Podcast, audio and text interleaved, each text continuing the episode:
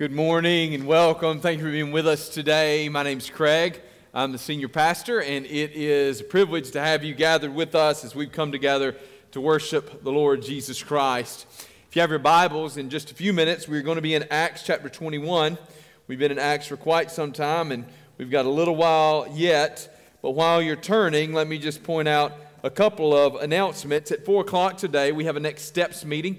So if you are a guest with us for the first time or the 30th time, you're curious about what it might look like to be a member of Malvern Hill, I would love to meet with you. We will meet right here in the sanctuary at 4 o'clock. I'll meet you here. There's another room we'll go to, but this is the easiest landmark for you to find. So I'll see you at 4 o'clock this afternoon for that. Also, right after service today, there's a quick interest meeting. If you've got any interest in knowing uh, more about uh, a foster care support uh, ministry, uh, that's being considered, or um, we have had a request come our way to try and supply mentors for middle school students, um, especially need men. Okay, well, ladies, we can certainly use you, but I'm just telling you, we especially need some of you men who have uh, time uh, to do that, maybe 30 to 45 minutes a week to do something like that. If either of those things seem like something you might have an interest in, um, you're just going to meet right there. They're going to write your name down and get you more information about it. So there's no commitment just by showing up. I feel like an infomercial. There's no commitment by showing up. So, uh, but uh, they would just like to get your information to be able to get you more, um, more contact, more info about that. The other thing I want to mention to you is tomorrow morning, our children, our elementary school children, leave for camp. So uh, I would just ask you to please be praying for them. We celebrate when we're able to send our kids off. We know, many of you know what it's like to get away to camp uh, as a kid, and you know that when you can sort of remove a lot of the distractions around you, you can really focus on the things of the Lord. God always does some great things in the lives of our children as they go off to camp, so they will leave in the morning. So please be praying for those kids as they leave tomorrow. They'll be gone uh, Monday through Friday, so I know that they'll appreciate your prayers. I think there were some cards in some of your life group boxes that you could sign for a part of that. All right, having said all of those things, we now turn our attention to the Word of God. So, throughout this message, we will actually consider Acts chapter 21, verses 27, all the way through Acts 22 21. But for the sake of brevity, we will only read this morning Acts 21 37 through 22 11. So I'm going to ask you, if you would, to please stand with me in honor of God's word as I read to you. Hear now, for this is the word of the Lord. Now, what's happened is that Paul has been arrested. You remember last week we saw Paul come to Jerusalem. There was concern. He went to the temple. Once he got there, things did go a little sideways. As a result of his time there, there were some Jews from other places that showed up. They stirred up the crowd against Paul. Paul takes a beating. That's what they do. They drag him out of the temple and they're beating him. And the reward that he gets for being beaten is that uh, soldiers are called in and they arrest Paul. And it's at the time of his arrest that we begin our reading in verse 37. As Paul was about to be brought into the barracks, he said to the tribune, May I say something to you? And he said, Do you know Greek? Are you not the Egyptian then, who recently stirred up a revolt and led the 4,000 men of the assassins out into the wilderness? Paul replied, I am a Jew from Tarsus in Cilicia, a citizen of no obscure city. I beg you, permit me to speak to the people. And when he had given him permission, Paul, standing on the steps, motioned with his hand to the people. And when there was a great hush, he addressed them in the Hebrew language, saying, Brothers and fathers, hear the defense that I now make before you. And when they heard that he was addressing them in the Hebrew language, they became even more quiet. And he said, I am a Jew born in Tarsus in Cilicia, brought up, but brought up in this city, educated at the feet of Gamaliel, according to the strict manner of the law of our fathers being zealous for God, as all of you are this day, I per- persecuted this way to the death, binding and delivering to prison both men and women, as the high priest and the whole council of elders can bear me witness. From them I received letters to the brothers, and I journeyed toward Damascus to take those who were there and bring them in bonds to Jerusalem to be punished. As I was on my way and drew near to Damascus, about noon, a great light from heaven suddenly shone around me. And I fell to the ground and heard a voice saying to me, Saul, Saul, why are you persecuting me?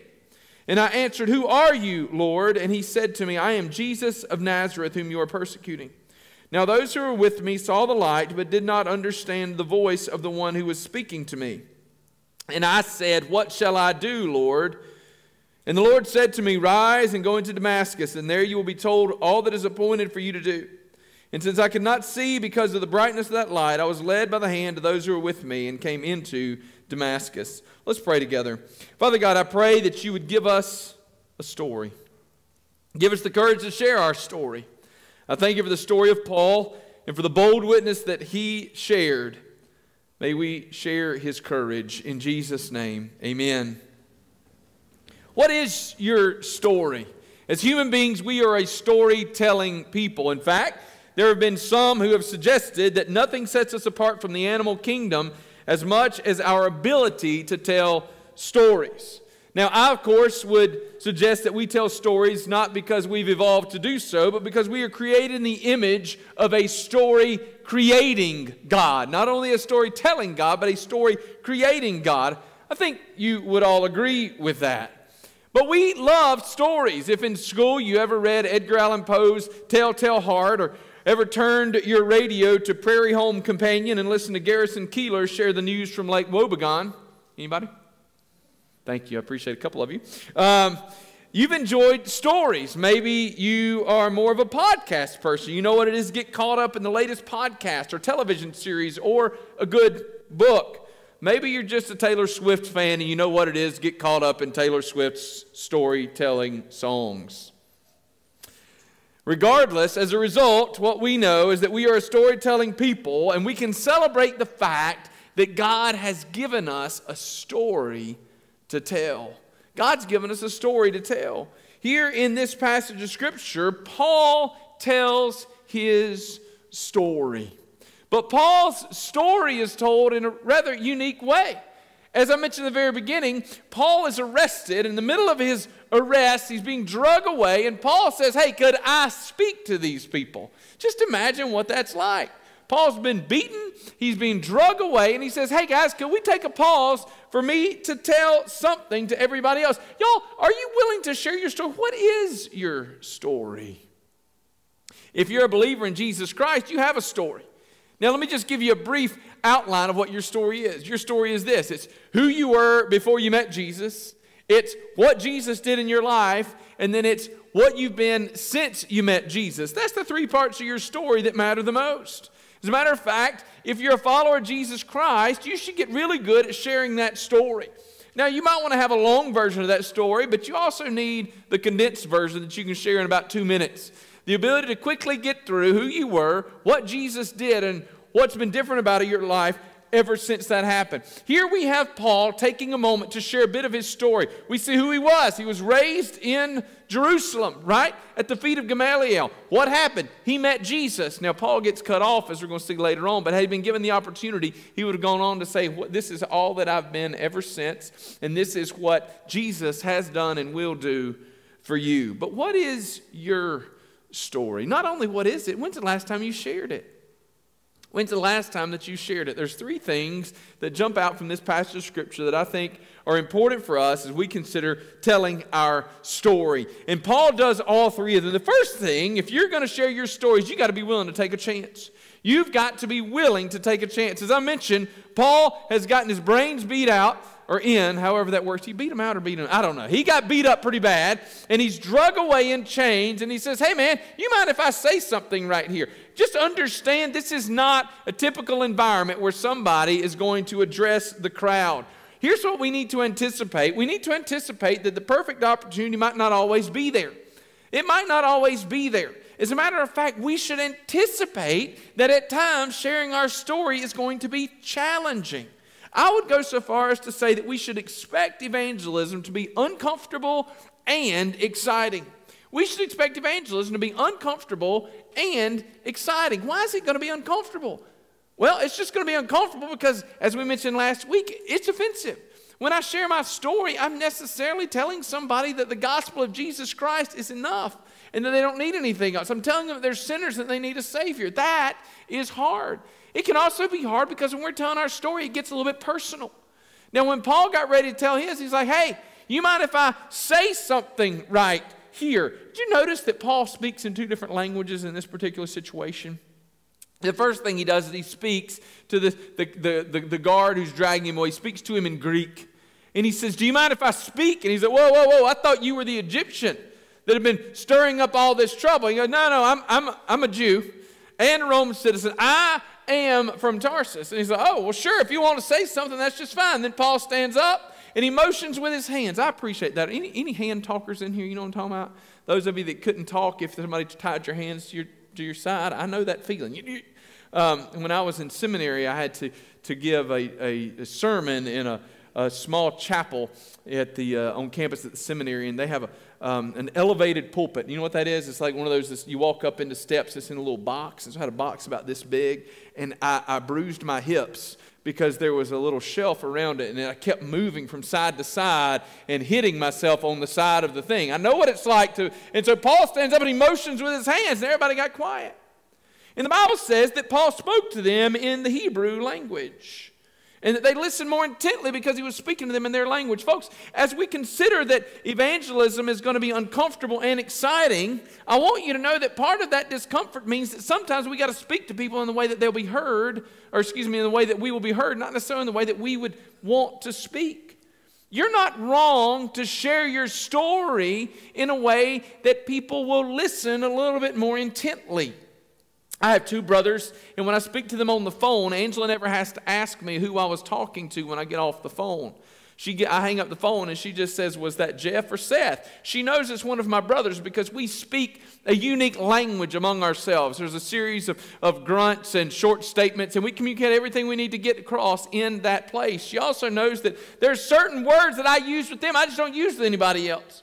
There might be a nickname that we have for somebody that's only shared among the three of us. Nobody else on planet Earth has any idea what we're talking about. But she knows that's who I was speaking to when I get off the phone. Y'all, when we are sharing the good news of the gospel of Jesus Christ, we got to be willing to take a chance on it being uncomfortable. We got to be willing to take a chance on speaking in a way that we're going to be heard. Jerry Clower is my favorite theologian waiting for it. One of my favorites, anyway. And uh, Jerry Clower, in one of his stories, told the bit about how he could speak in any language he needed to. That when he was a fertilizer salesman, if he needed to speak in a language of an agronomist, he could do that among the learned around him. But when he was home, he could speak in the language of his home. And when he was telling stories, he could speak in the language of those country people that he grew up around. He could speak however he needed to speak to be heard. Folks, we're not double faced or, or double minded when I choose to speak in one way around one group of people and another way maybe to somebody else. I'm just speaking in a way that clearly communicates. So Paul stood up and he spoke to them in the Hebrew language so that they would listen. Maybe he used stories that they would hear from. When he stood up, he connected with them right away. He said, I'm from here. And I was trained at the feet of Gamaliel. They knew what Paul was talking about in that moment. He took a chance to when he stood up. He had to take some courage. It was uncomfortable, but he also immediately tried to connect with them. Y'all, expect evangelism to be uncomfortable, but expect it to be exciting.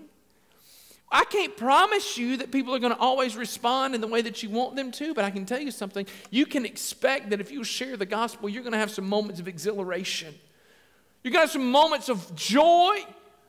Sometimes you're going to see somebody come to the Lord, and that is going to be joy inexplicable. It's going to be overwhelming, right? Is it going to always be easy? No. It wasn't easy for Paul in this place, but we can't wait for it to be easy. Not only can we not wait for it to be easy, we got to seek out opportunities to share our testimony. We got to seek them out. Do you know that the perfect opportunity won't always present itself? The perfect opportunity won't always present itself. I've, I've had people tell me I haven't been reading my Bible because I just I haven't felt like it, and I, I didn't feel like it was honoring the Lord unless I was all committed and just all in. Y'all, that's just a cop out, right? There's days when I don't feel like getting out of bed, but I still get out of bed because that's what I have to do. That's what I'm supposed to do. There are days when I don't feel like feeding my children, but I feed them because they need to be fed, you know? There are things that we do because we want, even if my heart's not always in it. We talked about this last Sunday. A lot of times our attitude will follow our actions. That wasn't last Sunday, that was a Bible study that did on Wednesday. But a lot of times our attitudes will follow our actions. So when we find ourselves immersed in the Word of God, we will find oftentimes that it's in that act of spending time in God's Word that God will carry our hearts away and He will put us in the place He wants us to be. Now, just as we can't wait until we feel like it to, sh- to, to read God's Word, we can't wait until we feel like it or we have the perfect opportunity to share our story. I found out a little while ago that there's some guys in our church who had a running joke. And the running joke, and I was the butt of that joke, I had no idea. So this was the joke. Apparently, I tell a lot of stories. I know that. Uh, apparently, I tell a lot of stories. And, and the joke that these guys had come up with is that they would sit around and come up with the most obscure thought or fact or piece of trivia. And they would just throw out this idea, and then they would stand around and wait to see if I could come up with a story about that strange idea. I didn't know they were doing this, okay? Until one day, several of them were around, and somebody threw out this weird weird topic. And sure enough, I had a story to go along with the topic, and they just bust out laughing. And I was like, what's so funny? I don't get it. And then somebody finally had to confess to what was going on that I was the butt of all of their jokes. Well, the joke's on them because I tell better stories than they do. But you know, when I have a good story, don't I look for opportunities to tell it sometimes. I got a story about an alligator that's fantastic. Somebody mentions alligator, I'm just waiting for a break in the conversation so I can get it in there.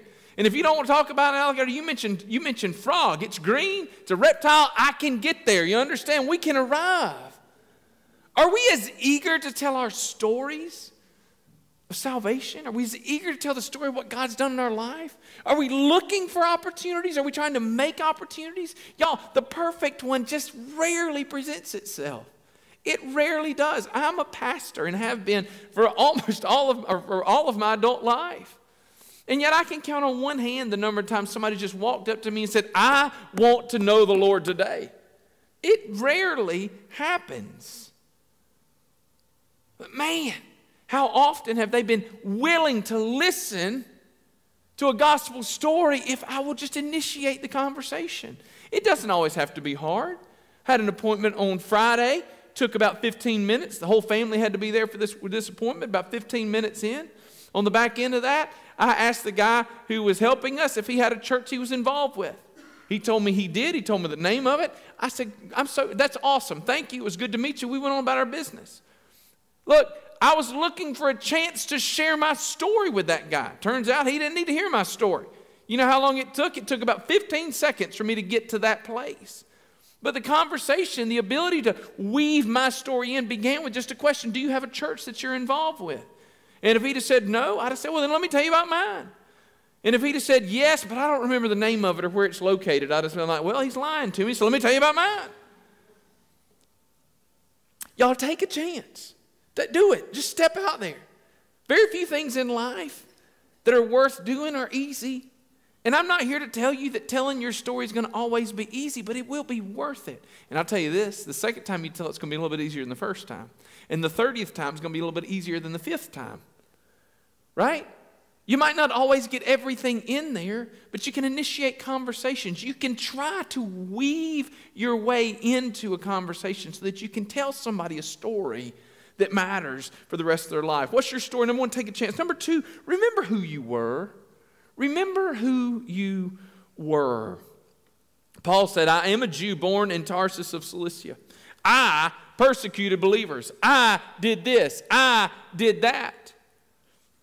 Listen, I don't want you to forget that who you were before you met Jesus is a part of the person that Jesus is making you into today. Who you were before you met Jesus is a part of the person that Jesus is making you into today. Your past is a part of your story. It's not as though you lived 25 years and then Jesus finally showed up and, and, and, knew where you were, what you were doing, and then boom, everything changed. Has never considered to you that maybe God put you in some of the places He put you in because He had a path that He was leading you on?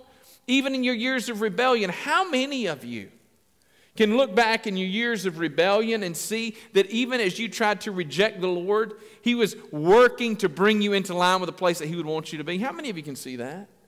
How many of you who came to the Lord as a young child, for instance, have ever considered the fact that it was in God's incredible grace and providence that He allowed you to be born into a family where the gospel was proclaimed and preached?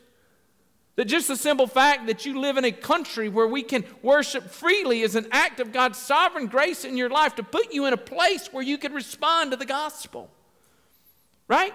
God is at work even in your past before He knew you. How many of you can look back at before you came to know Jesus at some people that God placed into your path that were nudging you toward Christ? Don't forget that. Don't miss the fact that God uses your past not only to prepare you for the future, but a lot of times He's going to be able to use your past to enable you to minister in the present and the future. Some of you have stories from the past that allows you to connect with people today that I can't connect with. Right? Some of you know pain and struggle that I don't know, and as a result of that, you can connect with people in a place that I just don't even fully understand. God can use your past. And your past is a part of your story. Now, now, now, listen, your past is a part of your story, your whole past is a part of your story. So that means that I, I don't, I don't want you to be too ashamed of who you were because God has redeemed that person. Uh, uh it also means I don't want you to embellish who you were so that you can have a better story. Like, God's grace is just as evident, perhaps even more, in a life that was preserved from sin and from active rebellion and from notorious sin. But listen to me. If you got drunk twice in college, you are not a notorious drunk, and you don't need to put that as a part of your testimony. You understand? Be honest about who you were. Be honest. Tell the story. And then allow God to get the glory for whatever He's done in your life. If you're a person who was preserved from a whole lot of things in your life, then give God all the glory. Give Him the glory. Don't worry about the fact that they'll never make a TV movie about your life. Give God the glory for the fact that you didn't have to live a TV movie. You know what I mean? Make sure that people know that He has preserved you from some things that other people have endured. And He deserves the glory. And if you're a person who lived in notorious sin, listen, your story doesn't need to revolve around how many times you did all these things and how crazy it was and how wild. Perhaps the story needs to revolve around the fact that you were in that place and God saw you and He picked your feet up out of the miry clay and set you on the solid rock that is Jesus Christ. That He reached down and He saved you. But tell your story. Why don't you need to be ashamed of it? Because the sins of your past are trophies of God's grace.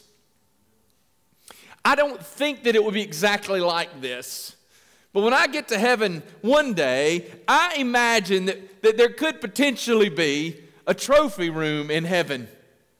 And now, that trophy won't be made up of the, the, the animals that, that Jesus took on an African safari. There won't be slow pitch softball trophies or golf tournament trophies. No, no. In that trophy room, if it were to exist, I imagine that it will be trophies, lists of the sins that have been overcome by the shed blood of Jesus Christ. I can imagine plaques with names like Craig Thompson in a list of sins spelled out in black and white, maybe chiseled in stone. But then over all of that, a huge stamp that says forgiven, redeemed, set free. That in that place we see the glory, the power of God's grace. A story is told of Ruth Graham. It may be apocryphal, it might not be true, but the story is told anyway of Ruth Graham that one day, that's Billy Graham's wife, by the way, one day in church there was a man who had come to Christ later in life, and he'd come to Christ after a life of what they call notorious sin. And as a part of that life, that sinful lifestyle that he lived, he had, he had had uh, mementos of that sinful life tattooed all over his arms for the whole world to see.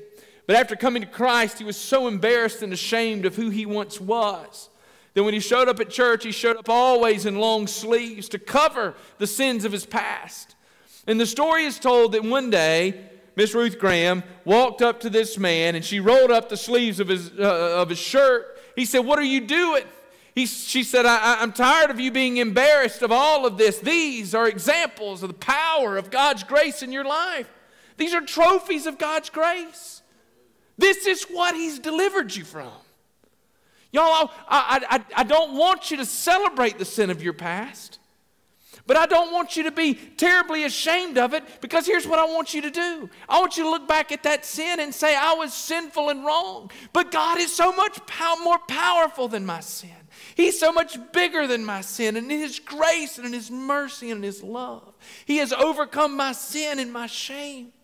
And in spite of me, in spite of who I was, He saved me. Wow. What a trophy. What a victory. What a king that we serve. Remember who you were and re- recognize, acknowledge, tell others that your sins are trophies of God's grace. Paul would go on and say, I was the chief of all sinners, but God is rich in grace and in mercy. Take a chance, remember who you were. Then, third, this morning, I want you to tell what Jesus did.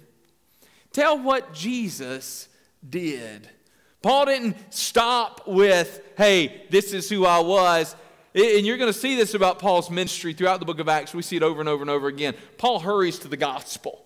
Remember, we, we saw that when Paul was at Mars Hill uh, speaking at the Areopagus uh, in Acts chapter 17.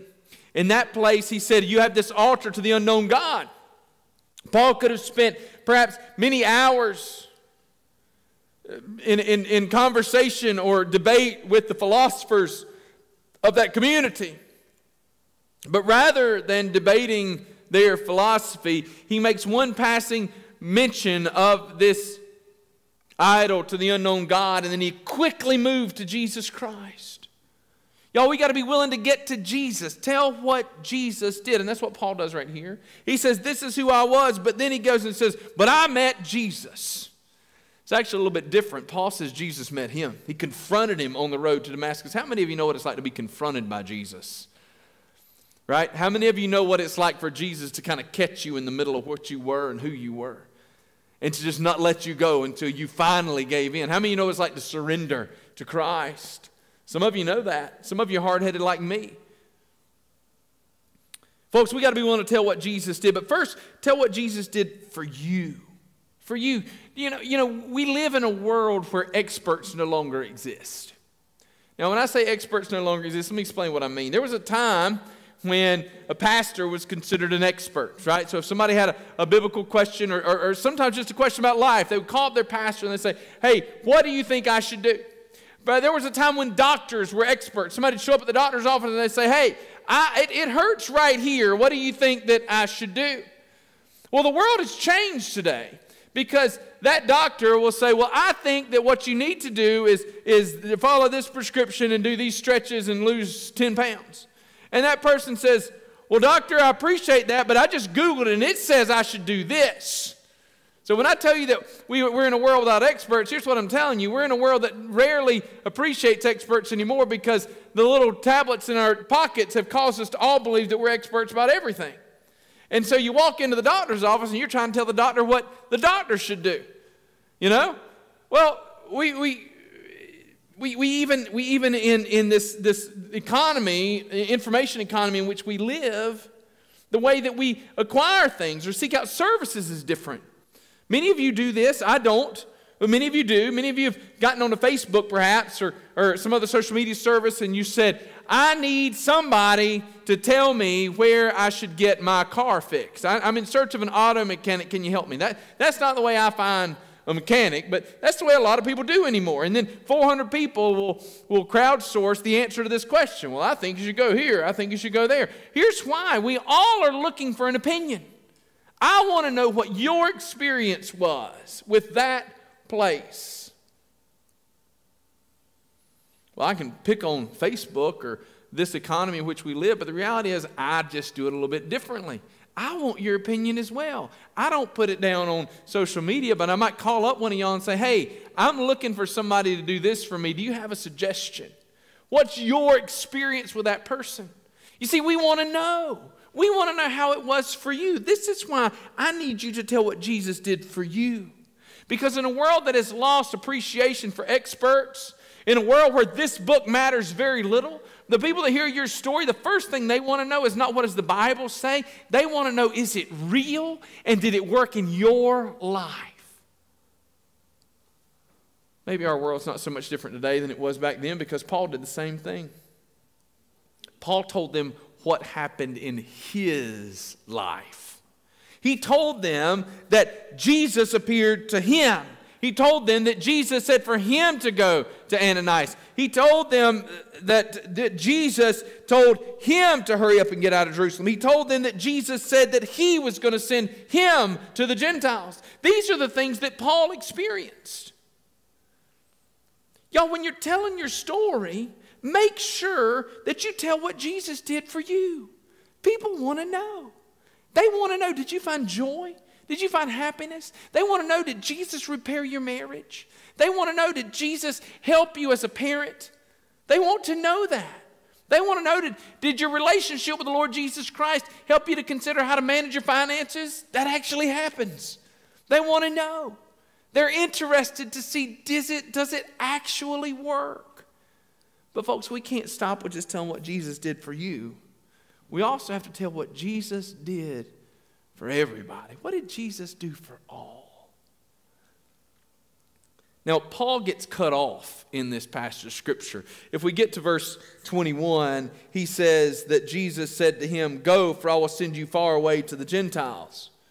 And then, if we keep reading in verse 22, it says, Up to this word they listened to him, but then they raised their voices and said, Away with such a fellow from the earth, for he should not be allowed to live. Things just escalated real quickly for Paul. They're all listening very carefully, and the minute that he says that Jesus had sent him to the Gentiles, everything ends right here.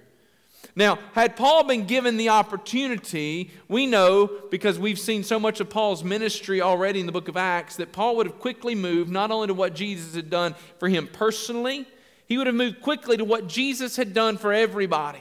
He would have moved quickly to the death, burial, and resurrection of Jesus Christ and to an invitation to all the people who are gathered there that this Jesus Christ who saved him is willing to save them as well.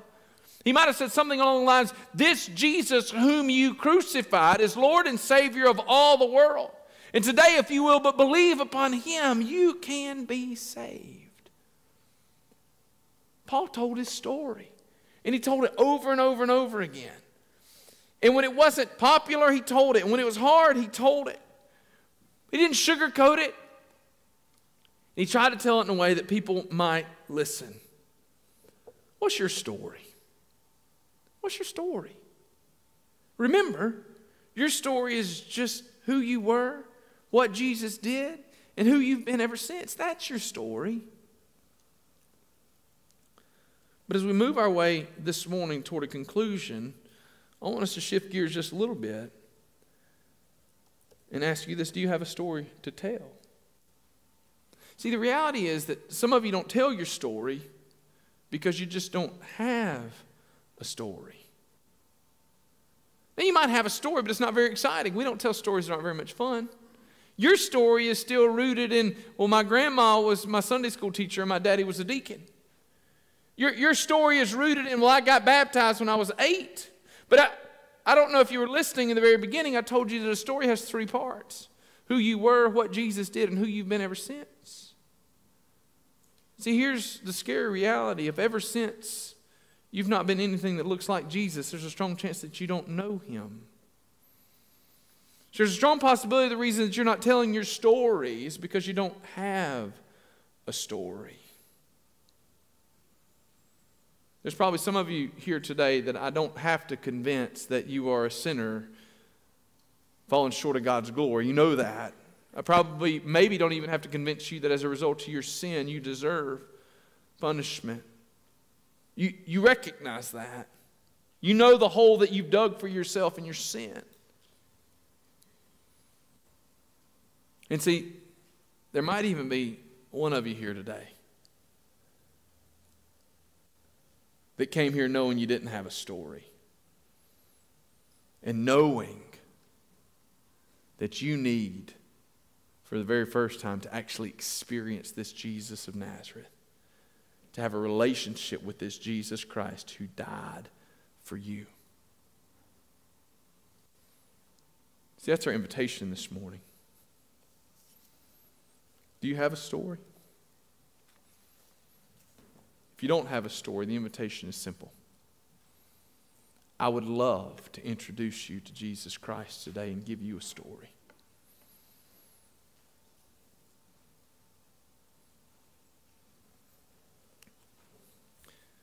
But in the first service, somebody said to me after the service something that we're going to tag on to this invitation this morning. See, some of you need a story, and I want to invite you to have that story today. But as we sing, there's some of you who are broken for a friend or family member who you know needs a story. A friend or a family member who you know doesn't have a story of salvation in Jesus. And so this morning, if you need that story, I would love to pray with you. I'd love to introduce you to Jesus. But this morning, some of you may just want to come and pray for that family member or friend, that loved one who needs a story. Today, you may pray that they would have their hearts open and that you would have the courage to tell your story so that you might make a difference in their life for all of eternity. However, the Lord is at work in your life as we sing, I invite you to come. Stand with me as I pray. Father God, we thank you for loving us and for the story, the greatest story ever told, ever lived out, the story of salvation in Jesus Christ. Thank you that Jesus lived and died for our sin. Father, for those here today that do not have a story, I pray today could be their day of salvation. And Father, for those who are burdened, for somebody who needs a story, pray that you'd hear their prayers today. In Jesus' name, amen.